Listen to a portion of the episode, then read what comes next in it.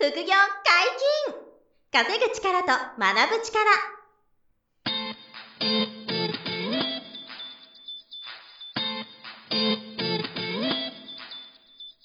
この番組は稼げるようになりたいを叶える副業アカデミーの提供でお送りいたします。副業アカデミーはあなたが副業で稼げる状態になることにコミットしたスクール。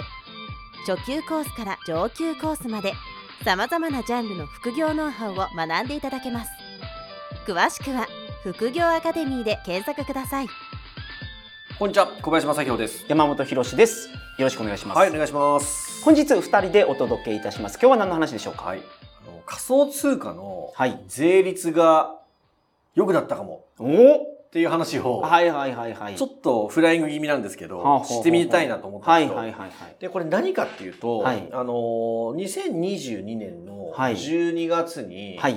あのー、国税庁の、うんいわゆるその、こう条文といいますか、はい。えっと、国税庁がかける税金のルールうんの記述があって、はい。で、そこが少しこう、修正されたっていうのがあったんですね。なるほど。これなんて言うんだろうな、こう文面、条文みたいなものをちゃんと出してるじゃないですか。はいはいはいはい。で、それを、あの、見ていたときに、あ、これはってなったんですよ。はいでちょっと大前提話しますと、はい。仮想通貨っていうのは、はいまあ暗号資産ですよね。うんこれ、ビットコインが時価総額、あの、世界ナンバーワはいン。。で、皆さんが投資するとしたら、まずビットコイン投資するしないっていうのがあって、うん。で、それ以外イーサリアムを筆頭に、はい。いろんなアルトコインっていうのが、うんもう何千通貨ですかね、はい。あって、で、うん。それを取引所を開設して、日本円を取引所に入れて、はい。その日本円をビットコインとかイーサリアムとかに換金して、保有しとくとか、はい。上昇したら売るみたいなことを皆さんやってると。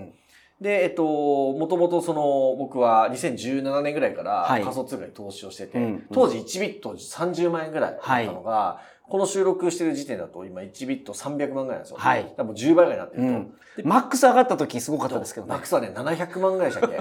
まで行きましたからね。はいすごかったんですよ。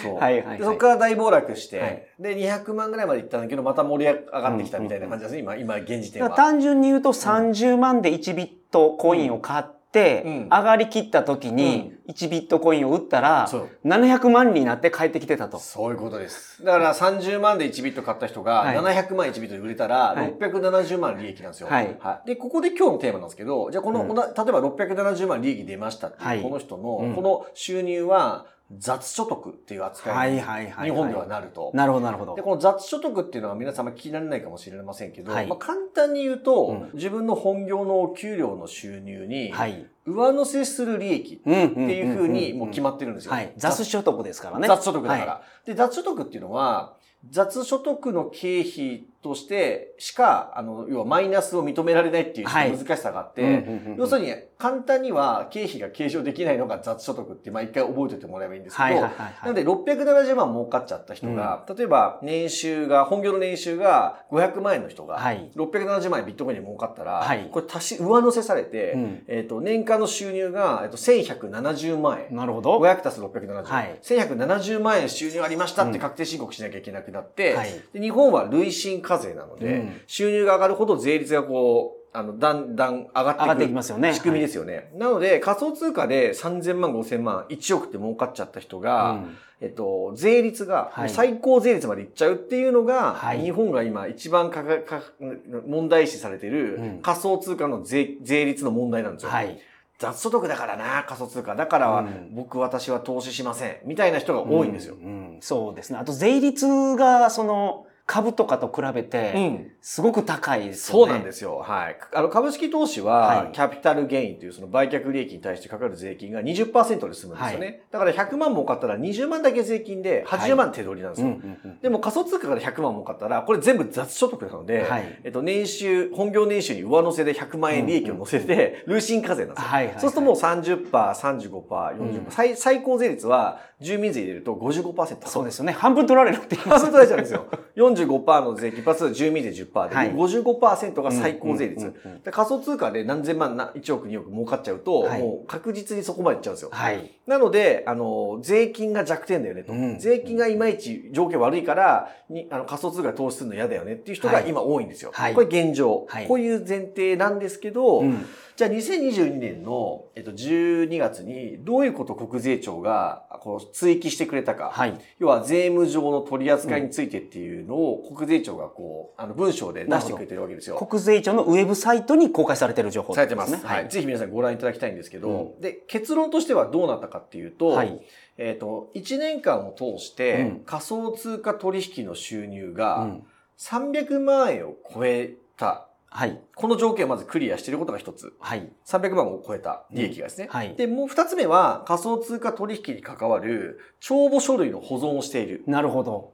これはよくある話なんですけど、うんその必ず明細というか、はいをちゃんと保存している。この二つをクリアしたらば、はい。えーこの雑所得扱いだった仮想通貨の利益を事業所得として認めると。これはすごいですね。これめちゃくちゃでかいんですよ。事業所得として認められるってことは、うん。経費が使えるということになりますもんね。そういうこと。しかも、累進課税とかあれと別なんで、要ははい事業所得として、うんあの、えっと、いくら利益が出たかっていうのに対しての税金で、税率も累進課税じゃなくて、こう、あの、抑えられるので、はいはいはい。と、そこが、あの、すごく、なんていうんですか、大きな差で、うんうんうん事業所得になる、なったら、うん。あの、仮想通貨の利益の、はい。その、から払う税金としてはめちゃめちゃメリットがあるっていうことが、まあ、結論なんですよね。そうですね。はいはいえーってなって、はいこれは熱いと。うん。で、あの、年間300万以上の利益ってことは、はい結構大きな利益なので、はい。これは一つ難しさで、さっきみたいに30万のビットコインが、はい。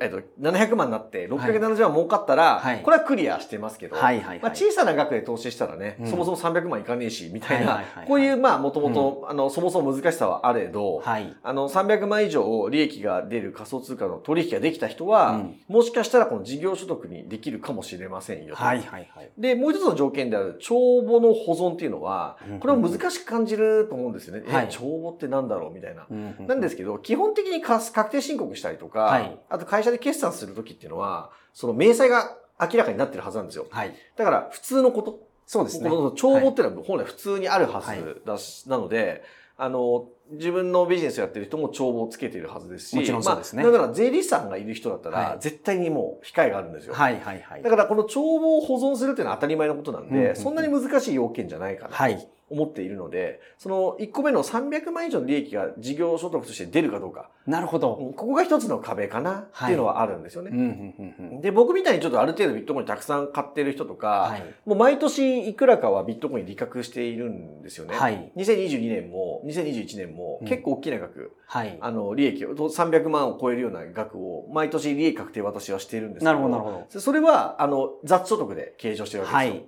今までは。うんでも今後これがもしかしたら事業所得うん。にできて他の経費が認められるかもしれません、はいみたいな、はいであの絶対にそうなりましたっていうのは僕言わないのはなんでかっていうと、これその国税庁のページ読み進めるとですね、はい。こういうふうに書いてあって、あの、社会通念上、うん事業として認められるかどうかの判断はしますって、国税庁がおっしゃってて。なるほど。うんつまり、その、事業所得なんですかっていう、はいはいあの判断は別途あるよって、うん。うんあの、うん国税庁が言ってるということで、あの、本当にじゃあそこに、その、まあ、そのまま文字を読むと、営利性とか優勝性があるのないのとか、継続性、反復性がちゃんとあるのないの、事業としてはいですね。はいはい。とか、あの、その、その取引にあの費やした精神的あるいは肉体的労力の程度、うん本当に事業とし、て、ちゃんとその、労働があったり、精神的負荷があったかとか、はい。人的物的設備の有無とか、うんこういうのを一応判断するって書いてあるんですよ。なるほどなるほど。なので、あの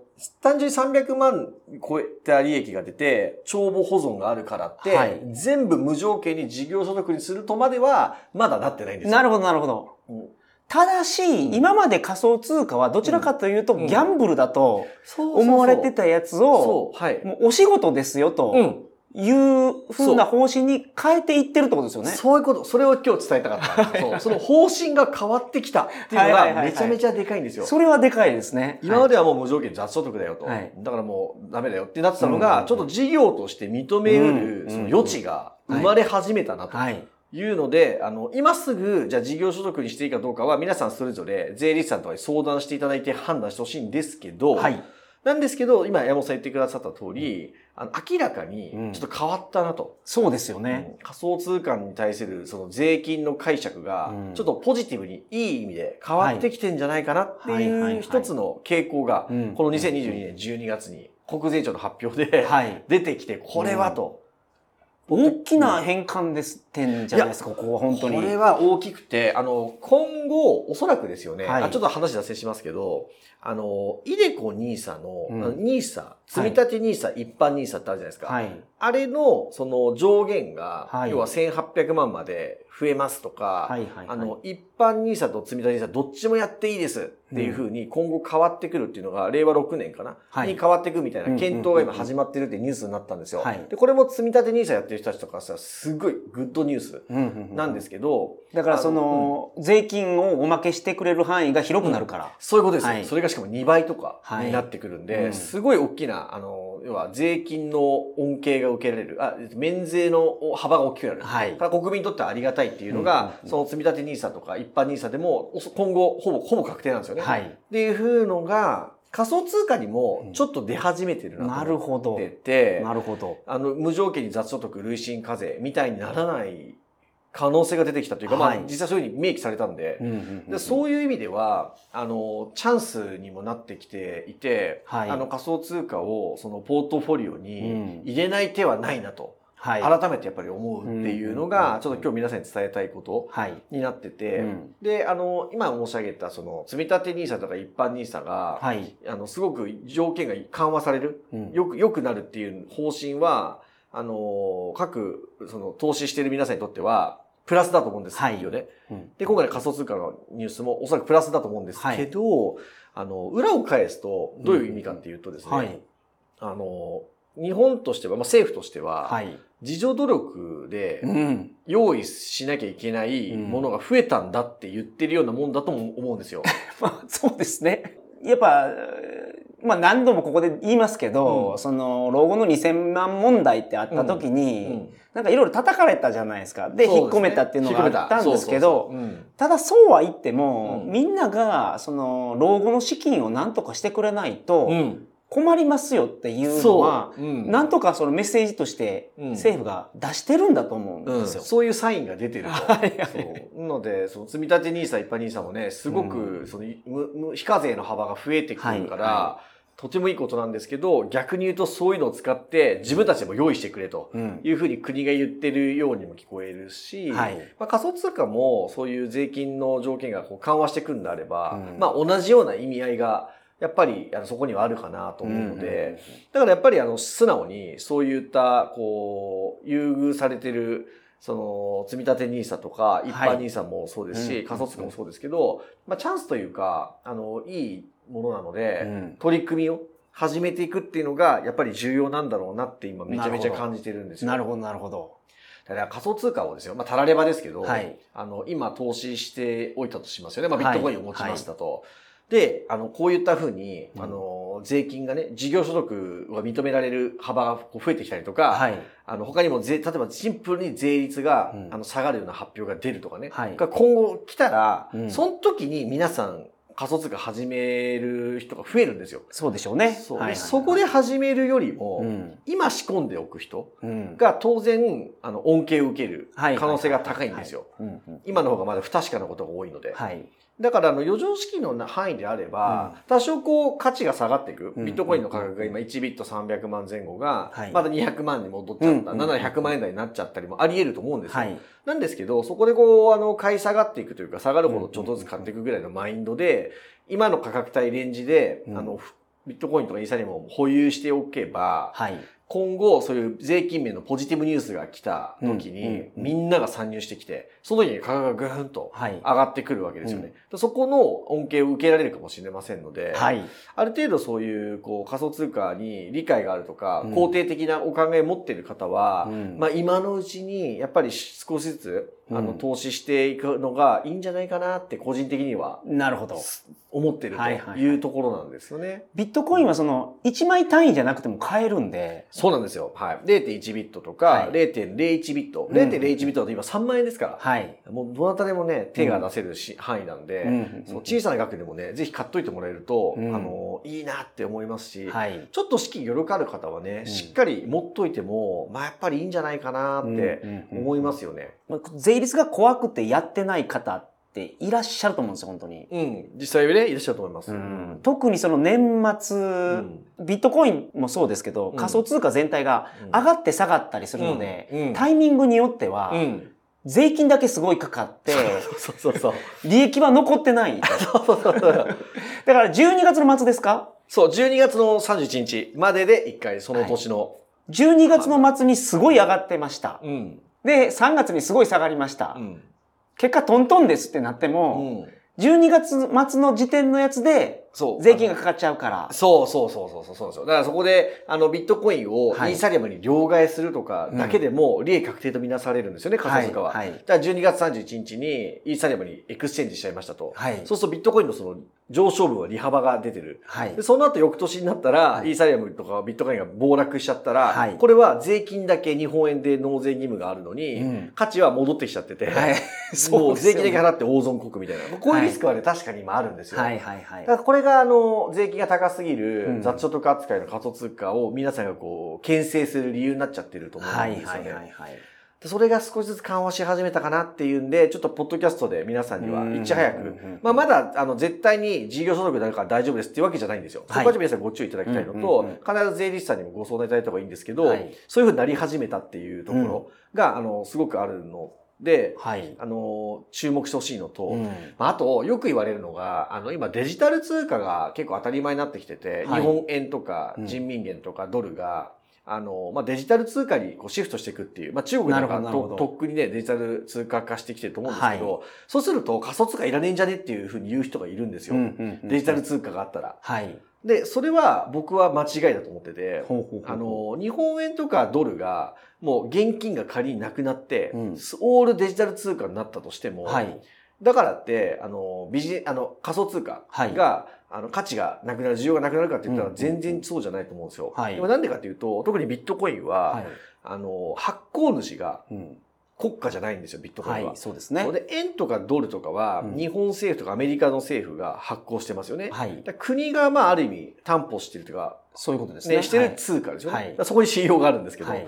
だからこれがデジタル化しようが何しようが、うんその、まあ、サトシ・ナカモトと言われる、はいあの、ビットコインを開発したと言われる、さされれる人が、プログラムした、このブロックチェーンの中で、うん捏造改ざんができない、このビットコインっはい。ていうものが2100万枚しか発掘されないんですよね。で、も決まったプログラムなんで。はい。で、もう2000万枚に近づいてきてるんですよ。はい。で2100万枚まで有限の、この、あの、通貨が、はい。えっと、非中央集権っていうんですけど、その、うんえっと、日本とかアメリカが発行してるものじゃないんですよね。はい。で、あの、発行主がもはや、あの、定かじゃないけど、はい価値がこう認められてるデジタルゴールドと、はい。金のデジタルバージョンだって言われてるわけですよ。だからデジタル通貨っていうその国家が発行する通貨のデジタルバージョンとは別で、そうですね。えーあの、ビットコインとか、まあ、その他通貨も含めて、あの、価値が別途認められてきたり、うんあの、国家が出す通貨のリスクヘッジとしての投資対象に、あの、ビットコインっていうのは間違いなく残ってくるだろうなって思ってるんですよ。単純にだから金とかに近い感じですよね。そうなんです、そうです。ええだから、うん金とあのビットコインも同じで、デジタルゴールドって言われるのは、はいその金のデジタルバージョンだから、うんデジタルゴールドってビットコイン言われてるだけで、はいおっしゃる通り、金と同じなんですよね。うんそうだから、あの、日本円とか米ドルがデジタル通貨になったって、金の価値がなくなるかって言ったらなくならないじゃないですか。なくならないですね。絶対なくならないですよね。はいそれと同じことだから、そこを皆さん勘違いしてると、うん。あの、ビットコインってそのうち価値なくなるよねってなっちゃうんですよ。うんで僕はその可能性は低いだろうなと思っていて、でななるほどおかつそう、今回の税金のこういうポジティブニュースが出始めてるので、この数年間でだいぶ変化していくんじゃないかなと思ってるので、今のうちに、こう、そういうのがね、こう、確かにそうだなと思っていただける方は、ちょっとずつでも、うん。あの、仮想通貨で投資を、まあ、していただきたいですし、まあ、うん。少なくとも勉強は始めていただきたいなって思うんですよね。そうですね。うん。うん。この国税庁のページに書かれてるっていうのが、うん。その驚くべき変化だと思います。僕が一人でペラペラ言ってるんだったら、誰も信用してくれないと思うんですけど、そう、国税庁がちゃんとホームページで出してて、うん300万円超えてう、ん帳簿の保存があったら、事業所得の要件を満たすって書いてあるの。うん。これはでかいですよ。そう。うわ、超変わったと。これ令和4年12月に公表されたんで、はい。うわ、変わってきたって、うん本当に思ったんですよね。。いよいよ来るかというふうに思ったので、うん。まだ、ね、不確定要素はありますけど、はい。あと税理士さんに相談をね、していただきたいんですけど、うん。ぜひ皆さんそれをチェックしていただいてね、はい。仮想通貨をあの怪しまずに、うん。あの大丈夫な範囲の余剰資金でポートフォリオにこう入れていただくっていうのはね、検討いただくといいんじゃないかなといはい。うお話でございましたと。いうところですね。なんか、今までの仮想通貨を振り返っとくと、はい。すごく上がってきた時に、ん。本屋に行くと、うん。もう雑誌の表紙が全部仮想通貨に変わるんですよ。そうですよね。確かに確かに。ほんでまた下がってくると、雑誌の表紙から消えて、しばらく見なくなる。ほんでまた上がってくると、また雑誌今度は全部仮想通貨になるっていう。なるっていう。で、今は、その、何ですか？あの、表紙に仮想通貨出てない時なので。そう、出てない時。だから出てない時がチャンスですよね、やっぱり。仕込むんやったらそうですよね。そう、そうなんですよ。みんなが注目してる時はもう遅くて。はい。よくはね、靴、靴磨きの青年がその話をしだしたら、みたいなね、言うじゃないですか。うんそういうことなんで、うんうんやっぱりみんなが注目してない時、あと今ダメだよねとか、はい。もうビットコイン終わりだよねとかって言ってるタイミングの方が、あの、もしかしたらもうチャンスかもしれませんよね。はい。確かにけど終わるかもしれないんですけど、お伝えしてる通り、数万円でそうなんですよ。できるはできるんですよ。そうなんですよ。だから本当にビットコイン終わっちゃう可能性ももちろんね、あり得るんですけど、はいその時にまあ数万円だったから、うんいい勉強だったなって思えるぐらいの資金だったら、はいもう全然投資してほしいなと思いますよね。うんうんうんまさにその、投資は、うんその、生活費ではなくて、うん余剰資金でやると。そうです。もちろん、それは大前提ですね。はいもうなけなしの貯金とか生活費に支障出るようなものでやるんじゃなくて、はそれで、うんその仮想通貨とかやると、もうもうそれは、そのもう生きた心地しなくなると思います。いやー危険ですよ。本当にもう心があの疲弊しちゃいますし、はいあの、いろいろ日々の仕事とか手につかなくなっちゃうんで、はいそれはもう絶対ダメですうんうんね。うんあの生活に影響が出るような資金であのやるのはダメで、はい。必ず余剰資金、うん勉強だと思って、うん投資しても体制に影響ない範囲でやっていただくのはもう皆さん抑えてほしいんですけどはいはいはい、ただまあしつこいですけど、まあ個人的にはかなりうんあの仮想通貨の可能性を感じていて、あ、そうそう、青汁王子っていう美咲さんっていう方いらっしゃるじゃないですか。はいはいインフルエンサーの YouTuber で実業家の。彼が、えっと、2023年の1月にはい15億円ビットコイン買ったって言ってました。すげえ。